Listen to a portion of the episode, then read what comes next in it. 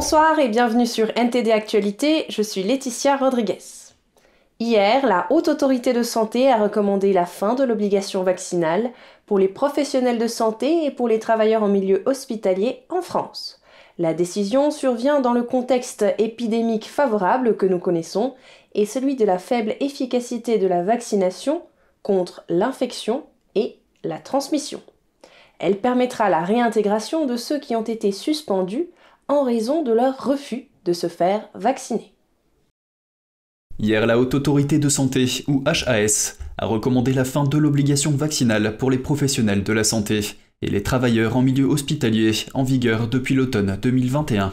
Le ministre de la Santé François Braun a déclaré qu'il suivrait cette recommandation. La HAS a pris cette décision en raison de plusieurs facteurs, notamment le contexte épidémique favorable, la faible efficacité de la vaccination contre l'infection et la transmission, ainsi que la décision de plusieurs autres pays.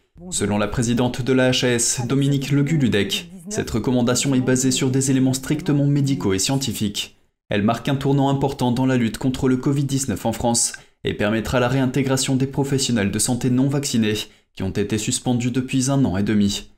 Bien que certains aient changé de profession entre-temps, plusieurs milliers d'aides-soignants, d'infirmières et d'autres agents travaillant à l'hôpital pourront être réintégrés après une concertation du gouvernement avec les fédérations hospitalières et les instances professionnelles. En outre, la HAS a ouvert en février une consultation concernant toutes les vaccinations obligatoires des soignants, y compris le vaccin contre le Covid, la diphtérie, le tétanos et la polymyélite ou DTP, et l'hépatite B. De nombreuses associations de médecins, de patients, les syndicats et les autorités ont été incités à y participer. De nombreux participants avaient alors plaidé pour le maintien de ces obligations vaccinales, y compris pour le Covid. La décision de la HAS concernant la vaccination obligatoire DTP est toujours en attente. Et la réforme très controversée des retraites du président français Emmanuel Macron touchera principalement les personnes qui approchent de l'âge de la retraite. Mais depuis que le gouvernement a décidé de ne pas faire voter le projet de loi par le Parlement, les jeunes Français sont de plus en plus nombreux à se joindre aux manifestations contre le plan.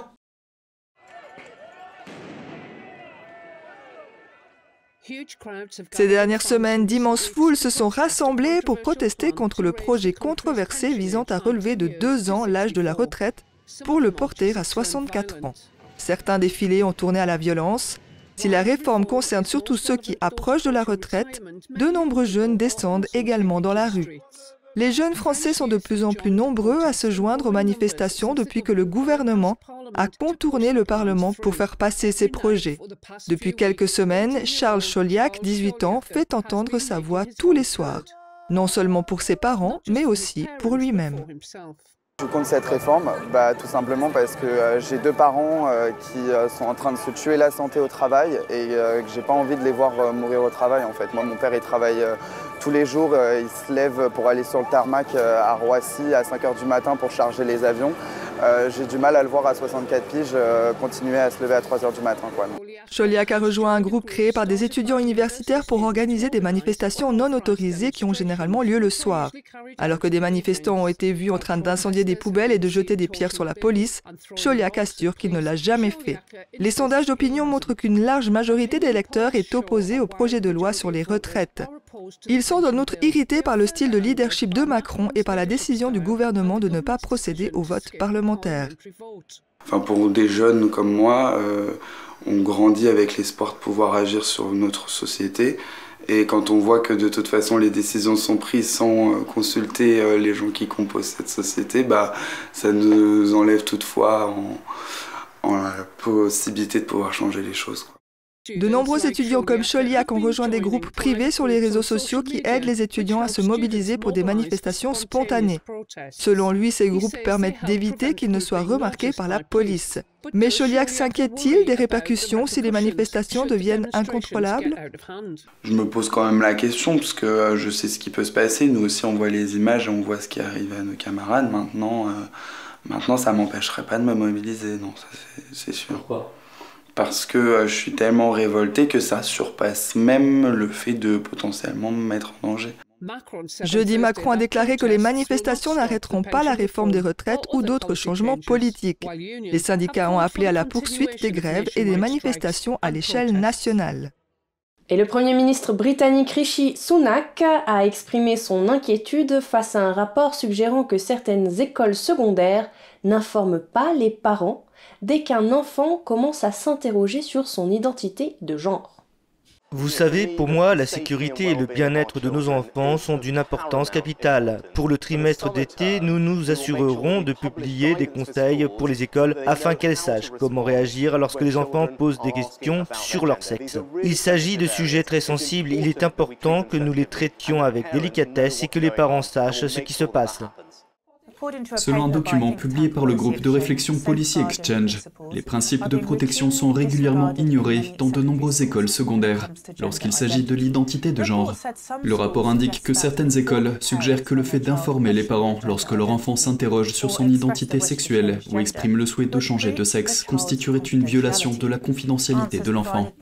Les réponses fournies par plus de 150 écoles secondaires en Angleterre indiquent également que certaines écoles ne disposent pas de toilettes ou de vestiaires Les services de sécurité russes ont arrêté un journaliste américain du Wall Street Journal soupçonné d'espionnage, ce qui risque d'aggraver la querelle diplomatique entre Moscou et Washington. Pendant ce temps, Kiev a reconnu que les forces russes avaient fait quelques progrès dans la ville orientale de Bakhmut lors d'une bataille que les deux parties ont décrite comme un hachoir à viande. Le service de sécurité russe FSB a déclaré jeudi qu'il avait arrêté un journaliste du journal américain The Wall Street Journal soupçonné d'espionnage pour le compte de Washington. Il s'agit de la mesure publique la plus grave prise à l'encontre d'un journaliste étranger depuis l'invasion de l'Ukraine par la Russie. Le journal a déclaré que la détention du ressortissant américain Evan Gershkovich était basée sur de fausses allégations et a demandé sa libération. Le FSB l'accuse d'avoir recueilli des informations classées secret d'État sur une usine militaire. Un tribunal de district de Moscou a ordonné que Gershkovich soit maintenu en détention provisoire pendant près de deux mois. Une agence de presse russe a rapporté qu'il avait plaidé non coupable lors d'une comparution devant le tribunal jeudi. L'avocat de Gershkovitch a déclaré qu'il n'avait pas été admis au procès. Le Kremlin a déclaré que l'arrestation était une affaire du FSB. Je répète qu'il ne s'agit pas d'allégation. Il a été pris en flagrant délit. Les autres journalistes à Moscou qui exercent une activité journalistique normale et disposent d'une accréditation valide continueront à travailler. Cette arrestation intervient alors que l'Ukraine a déclaré que les forces russes avaient réalisé quelques avancées dans la ville de Bakhmut sur le champ de bataille oriental, mais au prix de lourdes pertes en vie humaines.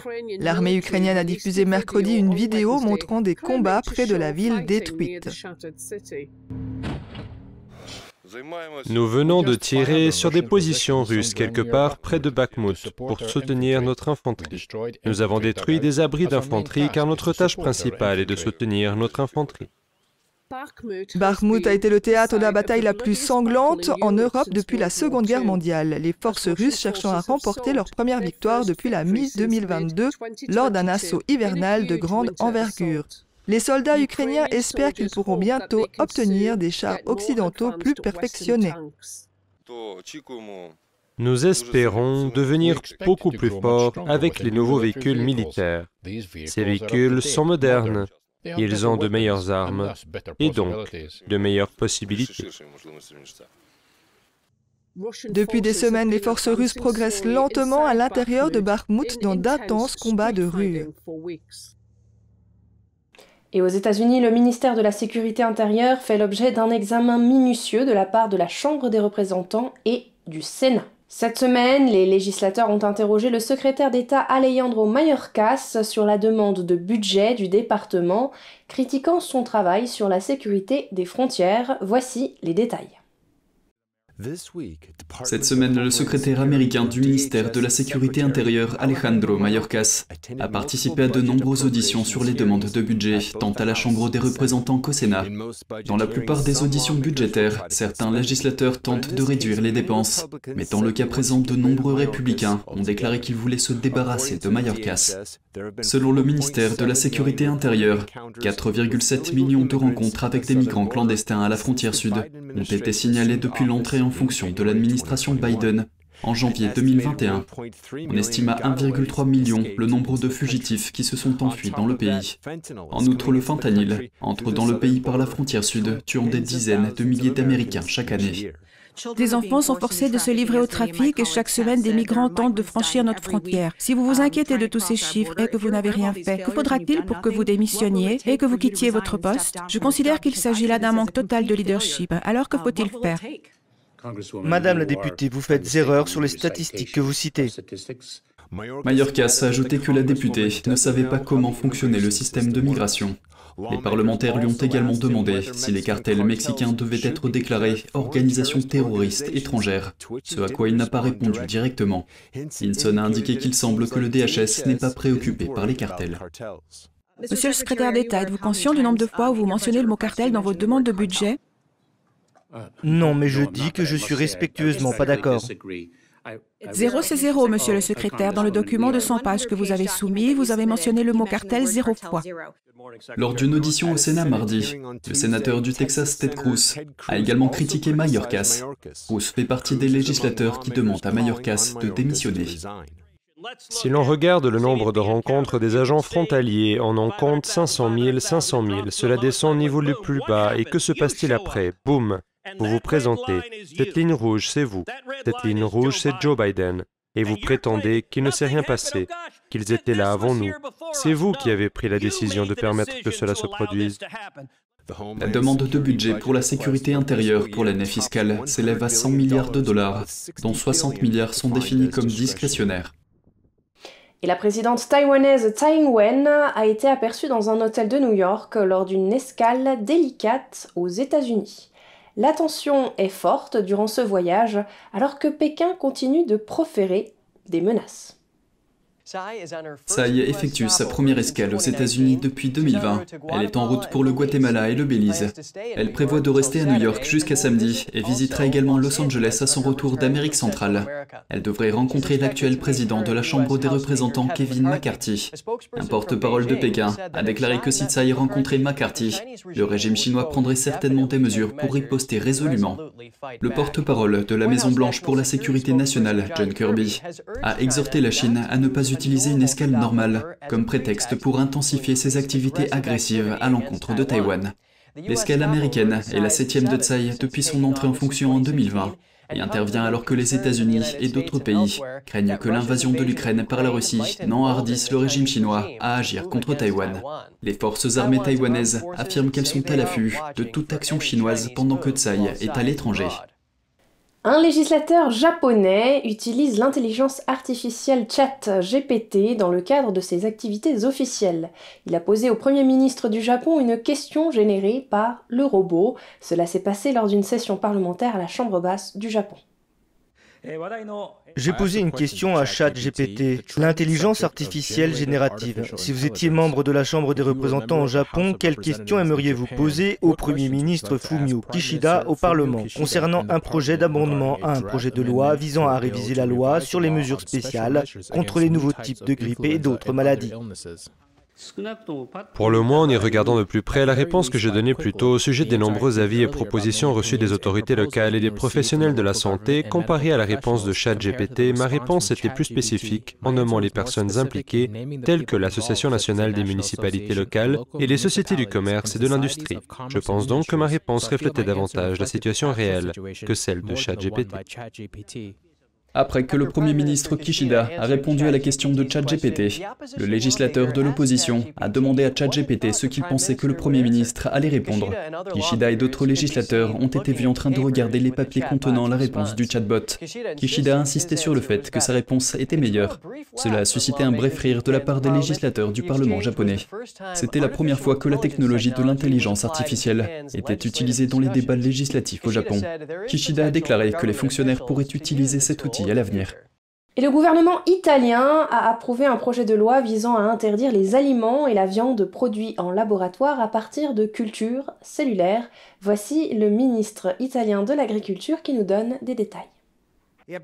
Nous pensons que les produits fabriqués en laboratoire ne garantissent pas la qualité ni le bien-être. Ils ne garantissent pas non plus, disons-le avec fierté, la sauvegarde de notre culture et de notre tradition, étant donné qu'une partie de notre société et de notre modèle est également liée au vin, à la nourriture et à la production agricole. Si la loi est approuvée par le Parlement, elle entraînera une interdiction totale des aliments synthétiques pour les humains et les animaux, y compris la vente, l'importation et la commercialisation. Les contrevenants seraient passibles d'une amende pouvant aller jusqu'à 60 000 euros. Le lobby des agriculteurs italiens a fortement plaidé en faveur de cette initiative, mais elle a suscité la colère de certains groupes de défense des animaux et de l'environnement. L'industrie horlogère suisse est florissante malgré l'inflation et l'incertitude économique. À Genève, un salon professionnel présente une variété de garde-temps dont les prix peuvent atteindre 3,6 millions d'euros. Andrew Thomas de NTD nous y emmène. Watches and Wonders est le plus grand salon horloger au monde. Toutes les grandes marques de montres de luxe sont présentes. Karl Friedrich Schaufele est le coprésident de l'horloger suisse Chopard. Ces garde-temps coûteux semblent déplacés dans le contexte de la crise du coût de la vie qui touche une grande partie du monde. Mais voici ce que Karl Friedrich Schaufele affirme. Étonnamment, l'industrie horlogère s'en sort très bien. Peut-être parce que les gens veulent encore pouvoir se réjouir. Gianfranco Richel, consultant en horlogerie, partage cet avis. Qu'il s'agisse de l'inflation ou de la crise économique, c'est tout ce que l'on entend dans les médias. En réalité, l'industrie horlogère se porte très bien. Nous sortons d'une année record en 2022. L'horlogerie suisse n'a jamais exporté autant de montres et les deux premiers mois, janvier et février, sont très positifs. Rolex présente ses derniers modèles, dont une nouvelle génération de cosmographes Daytona. Ce modèle célèbre son 60e anniversaire. L'une des montres les plus chères du salon est un modèle Patek Philippe. Cette montre a un prix de vente conseillé de 3,8 millions d'euros. Je ne dis pas que le monde va bien, mais en tout cas, dans ce monde où l'on entend souvent des informations négatives, il y a l'aspect très positif de la montre haut de gamme qui plaît et qui a beaucoup de succès actuellement. Le salon Watches and Wonders ouvre ses portes au public le 1er avril. Les organisateurs attendent 30 000 visiteurs. Andrew Thomas, NTD Actualité. Et c'est ainsi que s'achève cette édition. Merci de nous avoir suivis. Vous pouvez suivre tous les programmes de NTD sur Ganjing la plateforme 100% propre, en tapant www.ganjing.com/fr-fr ou en cliquant sur le lien qui se trouve sous notre vidéo YouTube. Je vous souhaite à toutes et à tous, et de la part de toute l'équipe, une excellente soirée sur NTD.